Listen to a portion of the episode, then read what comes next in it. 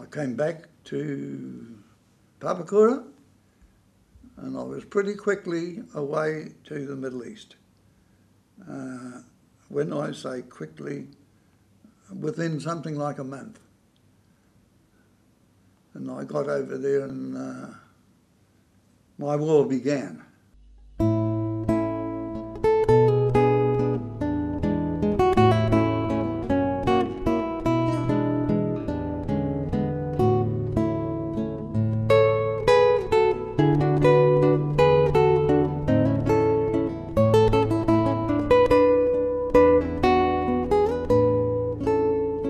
Welcome to Courage and Valour, the New Zealanders in the Italian campaign of World War II, Episode 2 Into Italy, Into Battle. The Courage and Valour podcast is the story of ordinary New Zealanders who served and fought to liberate Italy from fascist Nazi rule during World War II. In this episode, the soldiers of the 2nd New Zealand Division are battle ready. Their training in Egypt is complete, and we hear how they made their way to Alexandria to cross the Mediterranean Sea to disembark on Italian soil at Taranto. Further training in the south of Italy as all their equipment arrived, and then the New Zealand division was ready to rejoin the British 8th Army and head back into battle. My arrival in Egypt, we went to Mina camp, and uh, we were the div was uh, across in Maadi then. Uh, so I, but after I think I was only there a week or two, and uh, and I was transferred to Maadi, and I joined these fellows anyhow, eventually we were transferred to uh, Maadi camp, um, and at that stage the Desert War had just finished, and the units were all being uh, gathered together at Maadi camp. And I was uh, put into 17 platoon, uh, D Company, 24th Battalion, Infantry Battalion. Um, and so I was vividly aware that although I'd already had three years and I was probably equally as uh, efficient with firearms and so on, um, these guys had been through the real thing. Some of the soldiers already in the division who had seen action in the desert underwent extra training courses in Egypt to upskill for the next campaign. Pat Green explains how he retrained as a range taker for the mortar platoon. When the Div came back from Tunisia, I was uh, still in base. They wouldn't send us up to the division in, in the late stages of the Tunisia. It was a bloody long way. I think it was two, two thousand k's or something. Anyway, um, when the division came back, I had uh, been to the Div, Div School of Instruction uh, on two courses. One was uh, mortars and one was uh, range taking. When I wasn't very fit, I had a yarn to the orderly room uh, corporal and I said, well, I'm not very fit and I want to get fit and I want to go back and I... Uh, can you put me on a bloody course that's not too physical? I don't want to go on a battle bloody uh, uh, training assault course sort of thing. He said, I got just the thing for you lying down taking ranges. You, so I went to the Div school for three weeks and then to you be a, a range taker. And when the Div came back and uh, two of us that were in base at Beaton Hospital, we went back to the battalion and uh, we, we said, well, we're D Company blacks. And the officer there, he said, uh, what platoon? He said, well, we were in separate platoons, but uh, we'd go into, we'd, we don't give a bugger which one as long as we're together.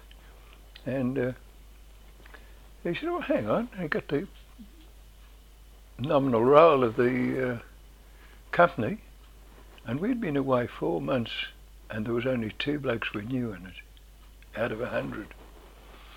Yeah, and uh, and I said, but uh, oh, hang on, I, uh, I want to get into the mortar platoon. And Ray Board, who was known as Skarner Board, a Rotorua bloke, he was the adjutant. And he'd been quite good up to then. And when I said oh, we wanted to get into the mortar platoon, God damn it, he said, wait till you, I march into the bloody battalion before you bloody well tell me where you want to go. I looked him in the bloody eye and I said, then you say it's too bloody late. Why didn't you speak up? he stopped and he looked at me. All right, I said, I'll get in t- uh, touch with Garth Turbot, the mortar officer. And I said, yeah, well, I have been to the div school uh, and done a mortar course and I've done a range truck uh, course. I said, my mate hasn't, but he's been wounded twice and uh, we think it'll be a bit easier on both of us uh, in a mortar platoon rather than a rifle company platoon. And uh, but we want to be together. And I'd Bob, persuaded Bob to go with me into this, and so we were accepted. And uh, I was. Uh, they had a range taker that had been wounded in North Africa, and uh, well, as a range taker, you didn't take ranges all day, every day. So they used me as a wireless operator a, on a smaller set, and uh, running messages. I was a bloody uh, runner, and it was a dangerous bloody job, that bastard. Everyone else was in, in, in undercover when you were being shelled, but you had to get from point A to point B with your bloody message. Uh, so, uh, as a as a range taker, my job was to uh, take the range from the gun to the uh, target, if you could see it. And uh, there was only one range taker in the battalion, so it was a rather unique job. But uh, they asked me to train up a bloke, and the anti-tank had one then too. Um, and so, oh, we did some manoeuvres out from Egypt and had a bit of um, leave in Cairo. So, anyhow, from there we did the 100 mile march up from uh, Cairo to Alexandria, up to the seacoast, and then onto the ship and over to Italy. Well, we did a 90 mile route march from Mina to Burg We marched then from Maadi up to Alexandria. And we marched in the, at night time, and in the, in, in the daytime we pulled off and rested up on the sand, and boy, was it hot. So we route marched at, started off at half past six at night, uh, carried uh, some of our gear. I, I was a Bren gunner, and I had to carry the Bren. We marched the first night, we'd done 18 kilometres and they increased it every night. And we got to a place called Burg Al Arab. We marched 15 miles every night. Um, it was wasn't overly hot, but it was dusty. Um, we always look forward to that half a bottle of beer and a cup of tea and a slice of bread and jam when we got to bed and we slept two men for a bivvy and uh, my bivvy mate and I, we played endless games of patience all day. We just deal the cards, play patience. There's nothing else to do in the desert. Now, uh, the battalion had formed a pipe band, and we're the only battalion in the New Zealand Army that had it, had its own pipe band.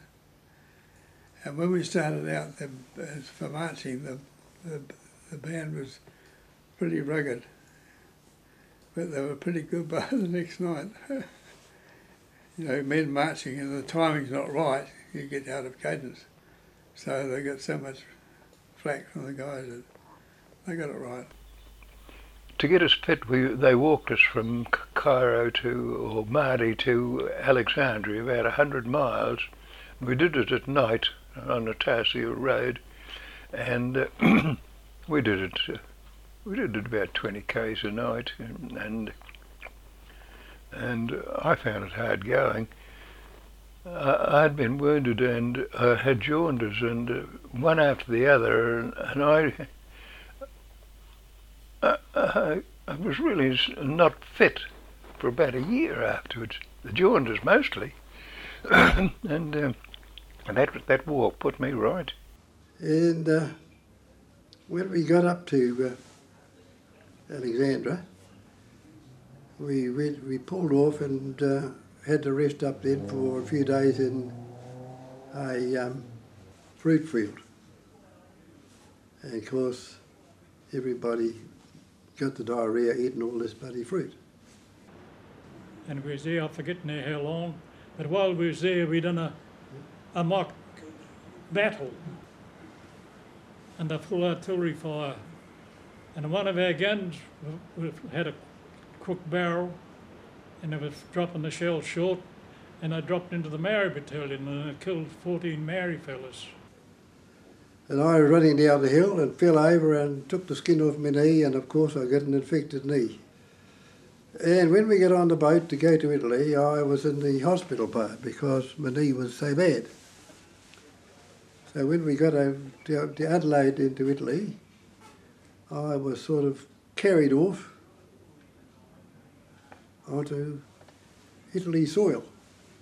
Uh, and with that finished, and corns on my feet, uh, we uh, we went across to Italy. We left there to a place called Amaria. And we packed from, that was a staging area, and we, we went from there to Alexandria to get on a boat. We didn't know where we was going, but each man had to carry his own swag and a two gallon tin of water onto the boat. And we went on uh, a boat called the New Holland. Now, I don't even know ships at all. You've been on them? The, the forward, they go straight down like this. And, uh, well, that's where the anchor was and all the rest of it up there, because they can't put much cargo up there. So they put us guys up there. We're right up the bow, and you've got to go down, because where you go down is only about the square, you know, straight down, straight down. So we're down in there, and toilet and everything down there. We have buckets. So what we had to do is put a man on, on each deck, so you would pull it up and work it around there, and the next one. So that's how we have a toilet there.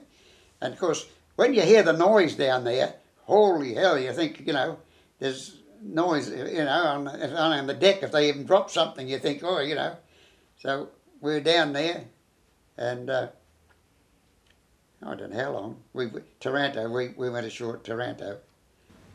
And we finished up at Taranto in Italy. And of course, when we landed in Italy, they surrendered. So, but the Germans were still hanging on there. You see, Italy hadn't hadn't seen any fighting yet. Uh, Italy had just capitulated, uh, and the Yanks had, uh, they they took some of the bottom part of Italy uh, and uh, gave us a, a, a bit of a stepping stone. Uh, we could, sort of came in from there on. We landed in Italy on the 9th of October 1943. I got to the Middle East just before the finish of the war in the desert, just in time to go over to Italy. When I went away, there was about 1,100 officers had been. You see, to put you in the picture, um, when Japan started overrunning the, the whole of the Pacific, we finished up in New Zealand with the Portuguese army. We had more officers than NCOs. So when it came to being put overseas, everybody who had a commission had to resign their commission, and uh, we all had to resign our commissions. But then they had to have a certain number of officers to take the troops overseas, and I was one of the lucky. I was only just 21 at the time. I was one of the lucky ones that they pulled the hat, my name out of the hat, so I went away as a second lieutenant. And uh, of course, the interesting thing about this is the the platoon I took over was the oldest buggers and the hardest hitting blokes that you'd get. And of course, they you can imagine what it was like from their point of view. They, here's here's a snotty nosed 21 year old going to take them over and or bully them around and order them what to do. But I had the privilege of saying that at that time I was engaged to a girl and her brother was in the 21st Battalion, and I'd gone out in my jeep one night over to the 21st to see um, this intended brother-in-law, which never happened. And uh, when I got back, my platoon sergeant got to come out. He was waiting for me.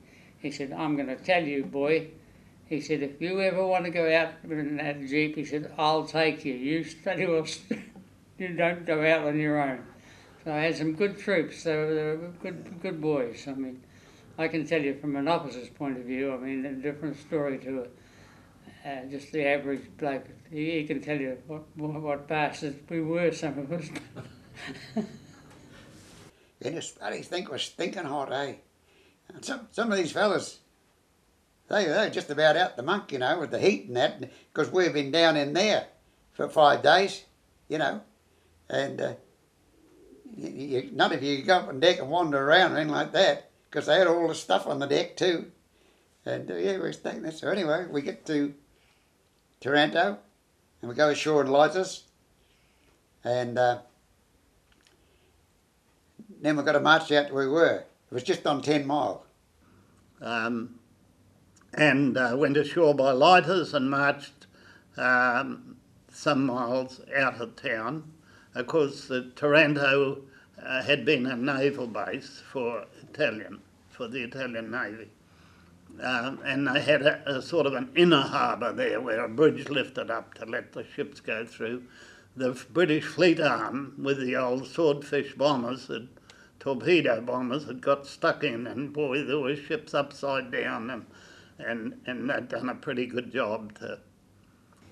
So uh, we moved up into the hills there, watched the girls picking olive berries. Of course, all the boys were all watching, looking at it, looking at the girls. In Italy, uh, the uh, Italians, we didn't get on with them very well because the Germans told we were going to shoot them and rape them and all that. Well, we not in that line of business. And we thought, oh yeah, and we had a job. You couldn't trust them. You, know, they uh, they got in, been with the Germans. Germans had gone back. See, some of them went back with the Germans and all that. And we just camped up in a sort of a pine forest type of thing. Wasn't, wasn't a pine forest like we'd know. It was just pine trees all going together. Yeah, we were sort of recovering and waiting there at this place uh, out of Taranto for quite a while, while everything caught up with us, all the armour and, and uh, trucks and everything else.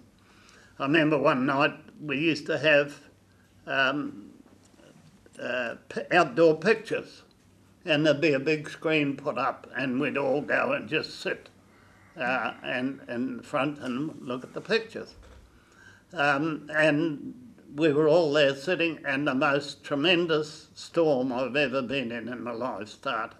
I had never, ever, and haven't even since seen lightning like that.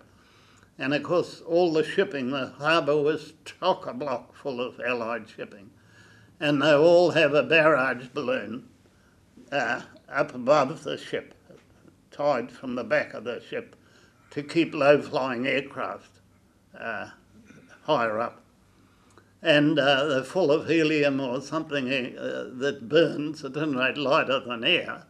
Um, and a lot of these balloons were hit with lightning. It was fork lightning, and we'd never been used to fork lightning here.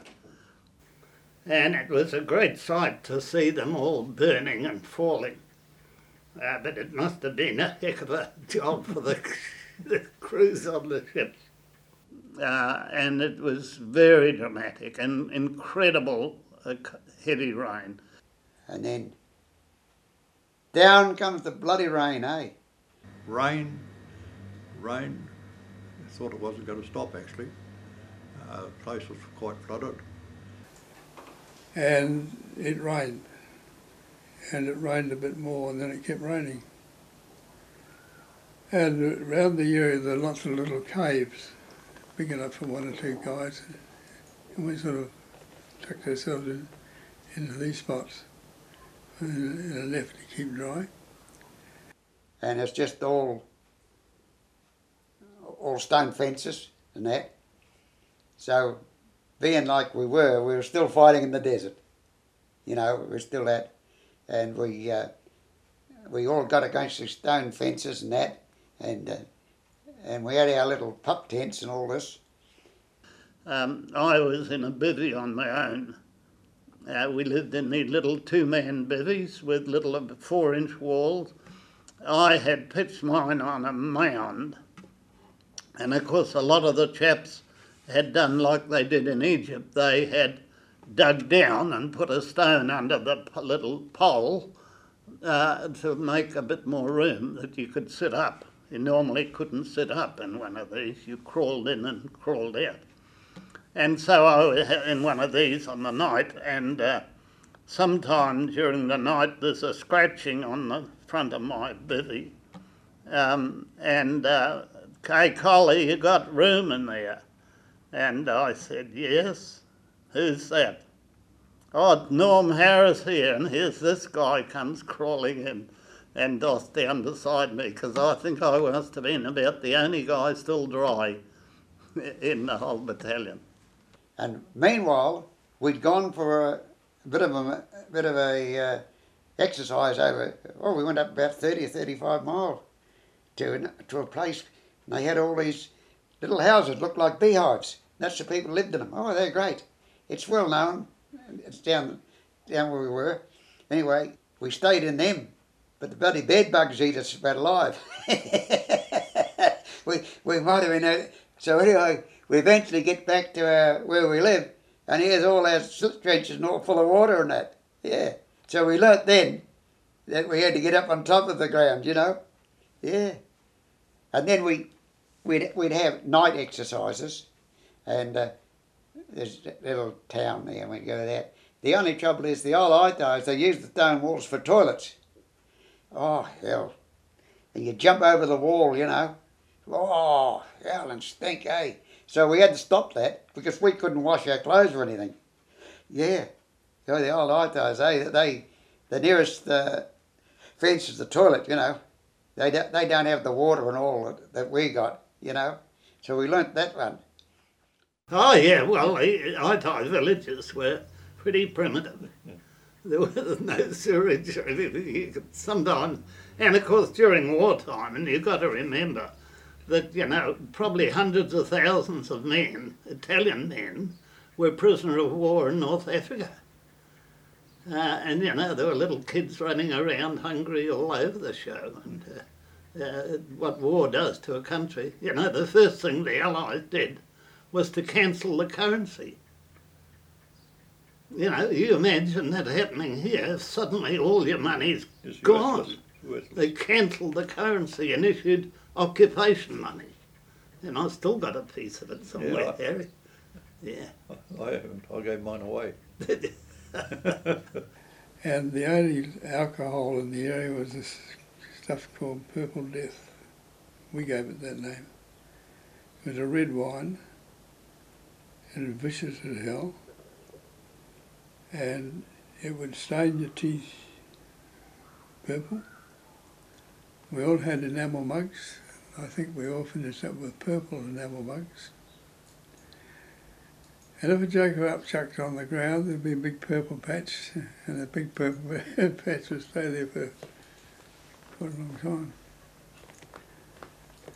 I went up to the village we were, where we were once, and it was a pretty southern Italy village, a pretty basic place. The drainage system sort of seemed to run down the middle of the main street, the street. and everything went down the middle. And of course, it didn't, didn't particularly impress the guys. And you didn't- go. I only went up there once, I think. My arrival to Italy, my, my one memory of it is was sitting in a bloody bivvy with the water all around, that just lapping the sides of the bib, the bivvy. But uh, one of the jobs, the first jobs I landed when we went up in Italy was to go down and find out what was going on, uh, uh, like what was on this down the Sangro River. To uh, take a patrol down and go and see what's going on down there, which wasn't exactly uh, an exciting thing to do because I had been done a lot of swimming. I had, had to go down to the river and go across and see what was going on on the other side and come back and report. I, I was just getting halfway across the river and the bloody German on the other side happened to light a cigarette, and I thought, well, I've found out what I want to know. I turned around and went back again. I didn't worry about going, going over to find out. so I, I reported back. It was bloody cold that night too, just quietly shivering there because I'd taken most of my clothes off, but I still was dry. When I went back, I said, well, there's definitely Germans over the other side. Bob O'Brien explains how many of the officers and senior NCOs who had served at home in New Zealand had to drop their ranks when they went to Egypt, so the division didn't end up too top heavy. I, I, arrived in the Middle East, and, and as I said, there was about nearly a thousand officers went over, uh, and of, of them, I would say there was 90% of them went away as sergeants. I was one of the ones that kept their commission. I was only just turned 21. There were a platoon of blokes, and every one of them had been into action but me. So you can imagine a cat watching a mouse. First time I wanted to do something, I said, Well, who's coming with me? And there was a dead silence. A bloody sergeant. He said, I think I'll go with you and just see that you don't get into mischief. Shortly after that, I was transferred to uh, from 18 plat- 17 platoon to 18 platoon, and they put a stripe back on my arm. Not that we ever wore stripes. Um, and so then the move up to the Sangro River. Our first action was at the Sangro River, where uh, uh, we did our first attack. What an experience. I never thought I'd see such a bloody muddle in my life. We moved to a forward area and the Sangro River was on the east coast. We were inland about 12, 12 15, 20 miles, I suppose. And uh, we uh, heard our first angry bombs fired in anger at us uh, in, in Italy. We moved up to the Sangro, and on the way up, a chap sitting beside me, Johnny Hunter, was telling me by rights, the oldest son in their family, had all killed at war. and he was the oldest son. I said to him, don't talk like that. Anyhow, Johnny Hunter, he was killed in about two days' time. Uh, I would have thought that a war would have been a more orderly thing, and I thought we would have known better what was happening, what was going on, and what people were doing. But I don't think anybody knew. I think it was all brand new, uh, to quote news. Uh, yes, was, uh, I don't think anybody knew. Uh, but as we used to say, we get all mucked up. Uh, we get mucked up, Jerry gets mucked up. We're so used to getting mucked up that Kiwis come out winners. Just before we dropped us off, we were going up the road and I saw all these little crosses on the side of the road. I said to my copper, it doesn't look too good up here, mate. So they dropped us off and we had to um, dig in on a forward slope. It was very, very foggy. Of course, these jokers were digging in on the forward slope, but it was very stony too.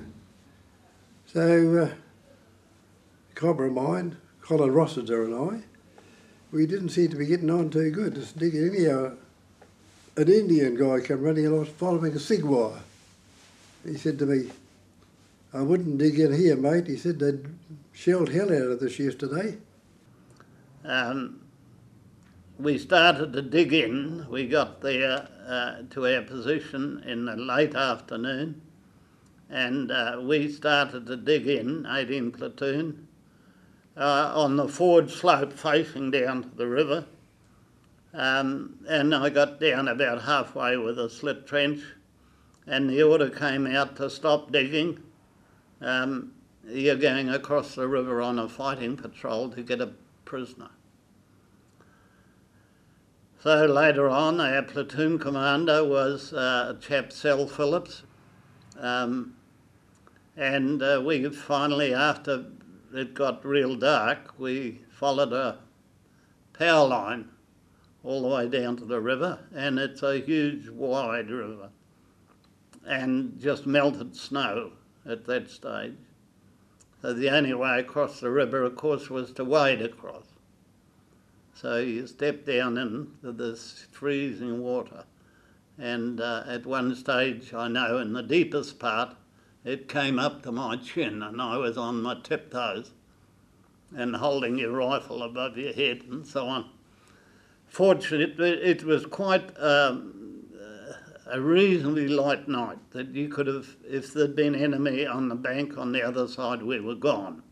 Uh, they could have picked us off quite easily. However, there was no one there. We hunted around and, and we found the banks on the other side were unoccupied. They were further up the hill.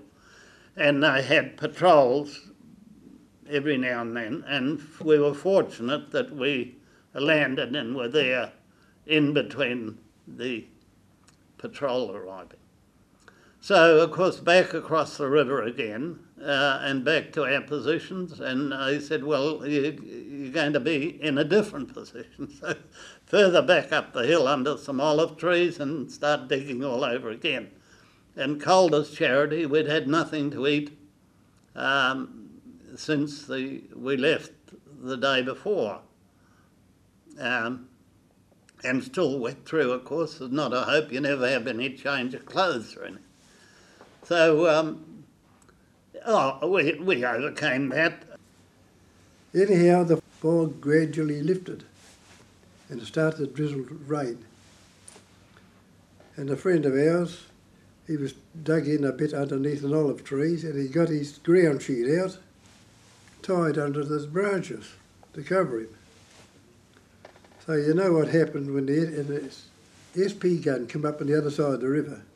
You know what happened? He got a direct hit straight on top of the ground sheet. So Ross, as soon as those, they started to shell him, I said to my cobber, Rossiter, let's go. So we ran forward and sat down across the creek under a bank all day. And here's all my cobbers up there getting shelled. So I wasn't, I wasn't waiting. So that night, Sammy Lee, the officer, said to me, Garminsway, Rossiter, come here. I, I believe you've had an easy day, somebody had told him. I want you to take the stretcher and go up and get Snow Holloway. Bring him down the hill, down to the road, along the road, the Padre be waiting for you down there. So off we go. We get up there, and poor old Snow Holloway is absolutely chopped to bits. And here I am getting him out. I was covered in blood. Now, this is the first night in the line. And if I'd only taken something to tie him on the stretcher, it was dark. Of course, I went in front, and I tripped over a couple of times and rolled him off and um, I had to pick him up again, and of course, more blood. So when we got along the road, the padre was there, and we got a blanket and wrapped around him. And he said, put him in the hole. So we put him in the hole. The padre said a few words. He said, now there's the shovel, fill him in. Now that's the first night in the line. It wasn't a very good start uh, we got incredibly accurate shell fire from then on. The Germans had left an observation post in a church steeple uh, on our side of the road before they retired. They'd blown the bridge. Um, and he was directing the artillery, their artillery. And um, not the following day, three of our Sherman tanks came over the ridge up behind us and uh, in a matter of minutes almost they were smoking wrecks. Uh, a few shots from the German 88 and uh, that was the end of the Shermans uh, and all the crew was killed inside them of course. So um, then, um, you know, we existed there probably for about a week before the attack while they were planning things. And um, just starting to get our clothes dry with body heat and so on. It was very wet. Um, and trying to sleep in a slit trench, I had a, um, I dug a, a sort of a seat on the end of mine because there was a big tree root there I couldn't cut and I used to sit on that and sleep sitting up. Because you had your turn as sentry as well. and I was with a mate. we'd, we'd and we'd occupy, and we, we saw an apple tree. We hadn't seen apples. They don't grow in Italy much. Uh, well, they hadn't. They didn't grow in Egypt or Palestine much. And we'd been uh, more than two years away out of New Zealand. So Bill and I are picking bloody apples, and we heard a bloody shell coming. We looked at each other, and there was a, a house about a hundred metres away. We'd never sheltered in a house. There weren't any houses in the desert to shelter anyway. Anyway, we took off for this bloody house. And and we got in got in the door. Um, well, shells arrived before we got there, but we got th- through the door, and there was a whole lot of bloody wires that um, signal crowded bloody, and they were lying on the floor. Bill, I, I'd, I'd taken prizes at school for bloody sprinting, but Bill beat me into that bloody door, and uh, he tripped over these wires and put the cartilages out in his knees. And he had to go back to Egypt to get them fixed. Yeah, and uh, but we'd, we sort of had to make a split second decision. Would we go into a bloody house? and we did go into it, and it was good, and we, we continued to do that to take shelter uh, any time after that, uh, which was a, quite a few times. We played around there on the Sangro River for, oh, I don't know how long, but while we was there, we had to go out on patrol at night on listening posts on the river. One night, one of our battalion chaps went down there, and one of our officers, that was a new man to the outfit, the, the uh, chap that went out on patrol, he was coming back, and he didn't give the officer a quick enough answer to the challenge, and he got shot in the stomach. There's a chap named Billy Friday. I think he was a an islander. He was a dark skinned boy anyway, nice bloke. And he come back. He lived in Rotorua for many years afterwards. And so then we had to go across the Sangro. It rained like hell. I think they put it off for three nights. Rained like hell. Because even the water was up to here on me, you know. And uh, down below, when the Gurkhas went across, they reckon they lost about 300. Because the old Gurkha's only up to about here on me. And uh, so we crossed the river under a, again, it was in flood, but by that time they had strung wires across.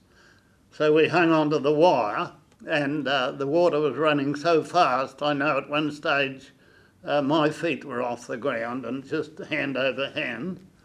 And if those wires had broken, oh, gee, there would have been hundreds of guys drowned. You know, you got all your gear on have a sack on your back and, and uh, hobnail boots and ammunition, your pouches full of ammo and grenades and stuff. Um, however, it didn't break, so we got there. And uh, it wasn't very warm, I tell you. And um, just before we crossed, the officer gave said to me, Galvin, here's another water bottle filled with brandy. It wasn't whiskey, it was brandy when you get over the other side, give all your men a drink of brandy out of it. So that suited me fine, because when we got over there, some of the fellows wouldn't have it. So I had their share. we got halfway across the river there, and one of our blokes, Roy Clark, had got washed away, and the Indians pulled him out two days after down the river. Yeah, he was our mule man in Italy, and he trained the mules and used to bring our food up to the front line. And he was really good, yeah. It wasn't very nice crossing that Sangro River. It was very cold. We had to hold our rifles up right high up. Anyhow, we got started. We spread out along the bank, and the bar- the barrage lifted. They had a barrage, and barrage lifted, and we went forward up the bank and over. And it was about two jokers from me stood on it. Trevor Beer, our head, hairdresser from Cambridge, he stood on a mine and blew himself up. I thought it was a shell, but I didn't know it was him at the time. and and their advance was there under a barrage. Uh, was really in our area, 18 platoon. It was a cakewalk. It was good. We got right up, and our objective was the village of Marabella. That was my first action in Italy. Um, it began really with a night attack that went in at about 11 o'clock at night. Uh, and I didn't think there was as many 25 pounders in the world as those that seemed to be shooting on that night. Uh, and uh, we uh, we were ordered forward and uh, away we went uh, through the night, uh, striking pockets of resistance here and there. Um, got a few men knocked over. I mentioned uh, Trevor Beer a while ago. He was one. You think he might have been the first man killed. Yeah. Uh, and we went on, I think our first objective was Marabella. We crossed the Sangro River, dug it in a bloody bamboo thicket, was like freezing in a bloody fridge. And the daylight come, we attacked the hill. By the time we got there, the, the Hun had gone.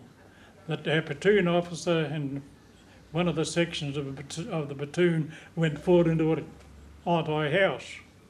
And the Hun sent one shell over, and one of the chaps got his wounded in the leg another chap, he was older fella than me, he got concussion and he'd had concussion before.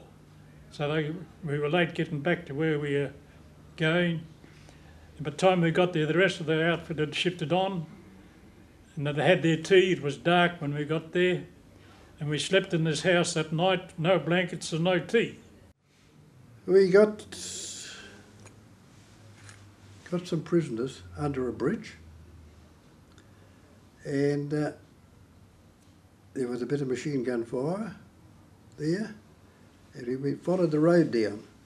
Just before we hit, come to a T there, the Germans knew we were coming, and this truck went tearing past. We weren't quite to the to the road, otherwise we would have fired at him.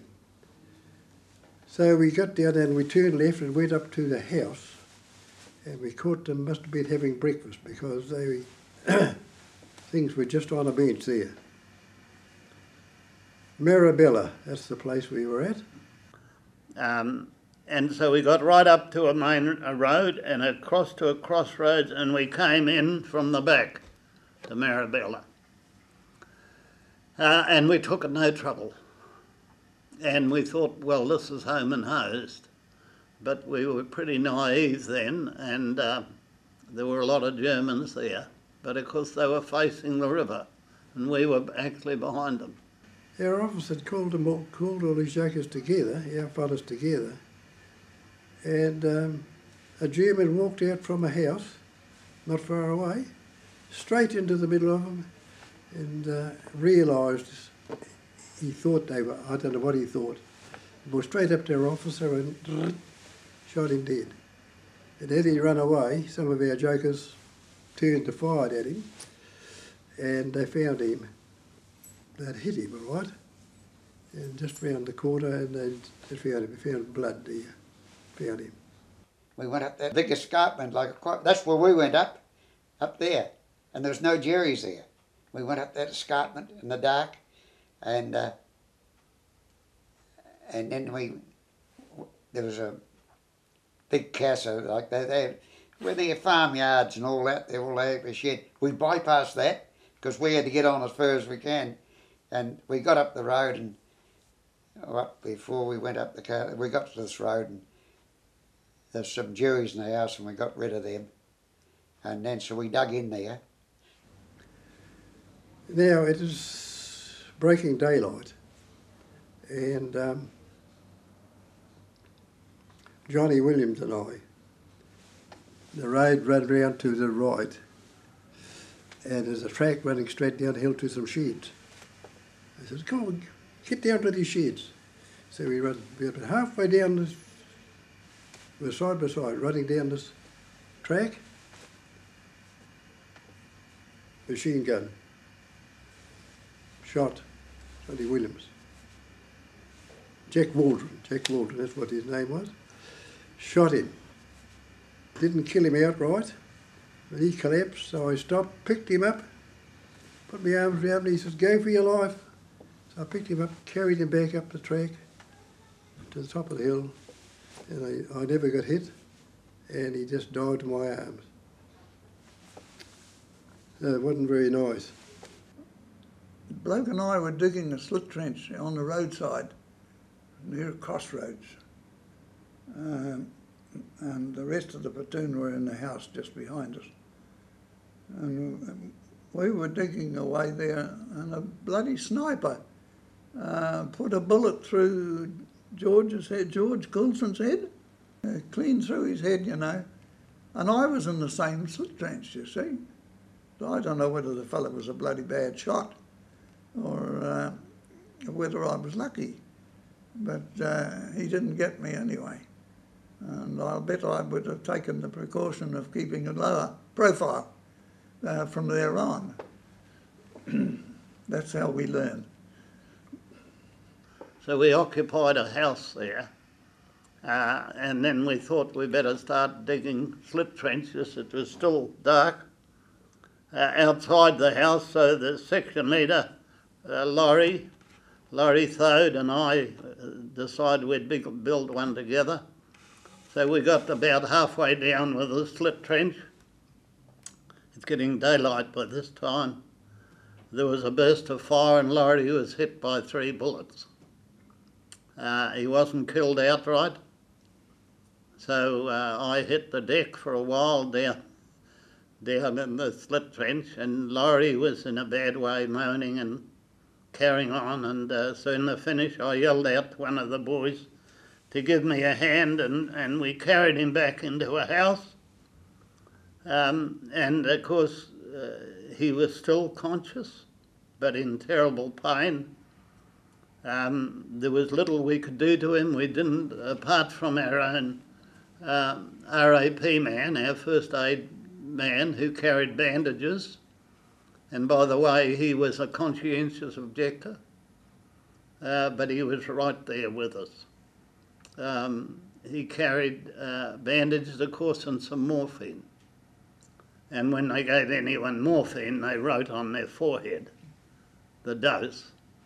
Uh, but of course, none of the uh, supporting weapons and so on could get across to us until a bridge was built a Bailey Bridge across the river. So the next day, the engineers are flat out building this Bailey Bridge. In the meantime, we'd captured a whole lot of Germans uh, and wounded a few, um, and they were all in a all in a, a sunken which had been a, a big drain or a small canal at one time, and they, they were well hidden until it got daylight. But a few bursts over the head of them, and the, the white flag came up, and they realised there was one or two tried to get away, and I think we got them with mortar fire and so on. And I think I told you about Teddy Cumming coming up. He he he just come from New Zealand. He's a, young fella, you know, and he was good. He's a nice boy, and uh, he he must have got a bit when we were going up the hill, and we're going past this ca- casa. He must have got dropped off a bit, because anyway Jerry took him prisoner. But so we didn't have him. We didn't know, didn't know what happened to him. We just carried on. So we get up this road where we where we're supposed to go. This road went up to Castle Matana, Anyway, that's where we dug in, and that's what where we dug in, and uh, so, so we were waiting then for was A company or B company was going through us, which they did next day, and about one o'clock, who should turn up but old Teddy, you know, and I had a t- tin of tongues. And I opened it up because we when we first go in, we always took something like that, not not bully because we had plenty of bully always because we get them in parcels, you see, and uh, or sometimes you'd get a tin of oysters and all this to come from New Zealand, you know, you'd have it all in there. You'd live like a king for a couple of days. Anyway, I opened the tin up, you know, and down come these 25 pounders, eh? And it was, it, it was the, supposed to be fired the night before at one o'clock, not, not one o'clock in the afternoon. And they fired them at one o'clock in the afternoon. And that's supposed to fire them the night before, they got mixed up. Anyway, and I said, get down, Ted, get down. And he got up to run back to his own slitty, and a bloody 25 pounder took his back out, eh? What a bloody mess, eh? And uh, we tried to do him up and went and got a blanket and we tried to carry him because we didn't have a stretcher bearer there with us then. And you know, and he said, "Put me down, put me down." Anyway, he died down the ROP the next day. You know, Ted, he'd have been a good to have him. You know, he, he young fella you like, eh? But there you are, no, he never saw the war. You know. Building this bridge, um, German. There were two German Messerschmitts, 109 Messerschmitts, that kept coming over uh, and strafing the engineers, and they carried a bomb each, and they dropped their bomb, and those guys must have, uh, you know, if they got hit part way over that bridge, they'd fall in the water and they were gone. Uh, it must have been a hell of a job trying to build those bridges. Um, and anyhow, they seemed to have free rein. We had a squadron of Spitfires away up high. Um, and I guess they realised what was happening. Um, and a lot of it, I think, was being directed by this observation post, which was still on the other side of the river. Uh, and anyhow, our Spitfires must have got wise to this, and they dropped one plane off and they were doing a patrol up and down, you see. And these two German uh, fighters came in and they did their run and, and strafed and so on. And then they came, turned, and they came back over the top of us, not much more than 50 feet high, and smack in behind them was a Spitfire. And just there in front of us, you could see his guns, see the smoke coming out from his guns. And a bit of stuff fell off that German plane, one or two bits fell off. And he just tilted his wings and, and he hit the other one and he just went zonk and a great column of black smoke. And the first one was still going and he just got out of sight over the hill and he must have got him again because another great column of smoke went up. Well, that was a fantastic morale booster to see those planes, enemy planes, knocked down like that. And we caught up with the battalion, and my mate and I, we dug into a, a bamboo thicket with a slit trench. And while we was there, a plane come over, a German plane come over with a a Spitfire chasing him, and they're firing shell, uh, machine guns at each other, and they cut the bamboo off each side of our trench, and we never, we never got a mark. Um, we started uh, advancing from there a day or so later, and I remember on one occasion we found a German wounded. His leg was nearly off, and he'd uh, crawled down into a, a, dry drain, I suppose. It was oh, a good six feet down. And when he was hit, he must have taken his web gear off because it was lying up on the bank, and he'd taken his two boots off and got the laces and tied in a long line, and he'd been throwing a boot up onto the top to try and hook onto his to get his water bottle because he had no water. and all the bones in his thigh here were showing and so on. I think he was one of the guys we got with the mortars. Anyhow, uh, you know, it, it, I thought back at the time we couldn't leave him there. Um, poor guy, he was in a terrible state. So we had to dig a, a, a sort of a track down the side. And, you know, it took a lot of effort getting him up and then some of the chaps took him back to the to the RAP was over by this time, the regimental aid post, and, and they took him back. So we went to quite a bit of trouble. And I've often thought since, you know, one day we're trying to kill the brutes, and the next day when we see someone, you know, in trouble, uh, we're trying to help them.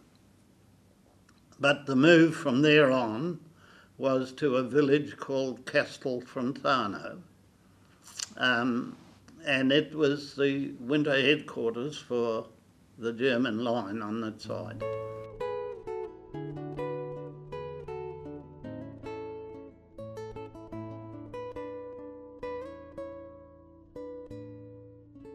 In this episode, you heard the voices of Norm Harris, Colin Murray, Galvin Garminsway, Fred Blank, Jack Cummins, Charlie Honeycomb, Ted Homewood, Bob O'Brien, Pat Green, and Harry Hopping. Grateful acknowledgements to all those who have taken part in the series and to the Te Awamutu branch of the Royal New Zealand Returned and Services Association for their support. The recordings for this episode were written, edited, and produced by Dave Homewood.